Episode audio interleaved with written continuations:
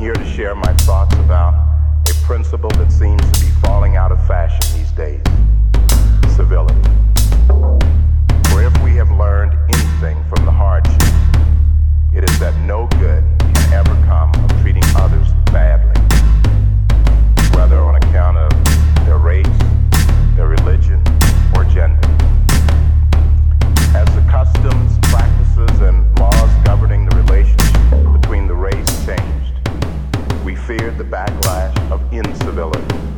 if not outright lawlessness, that would follow.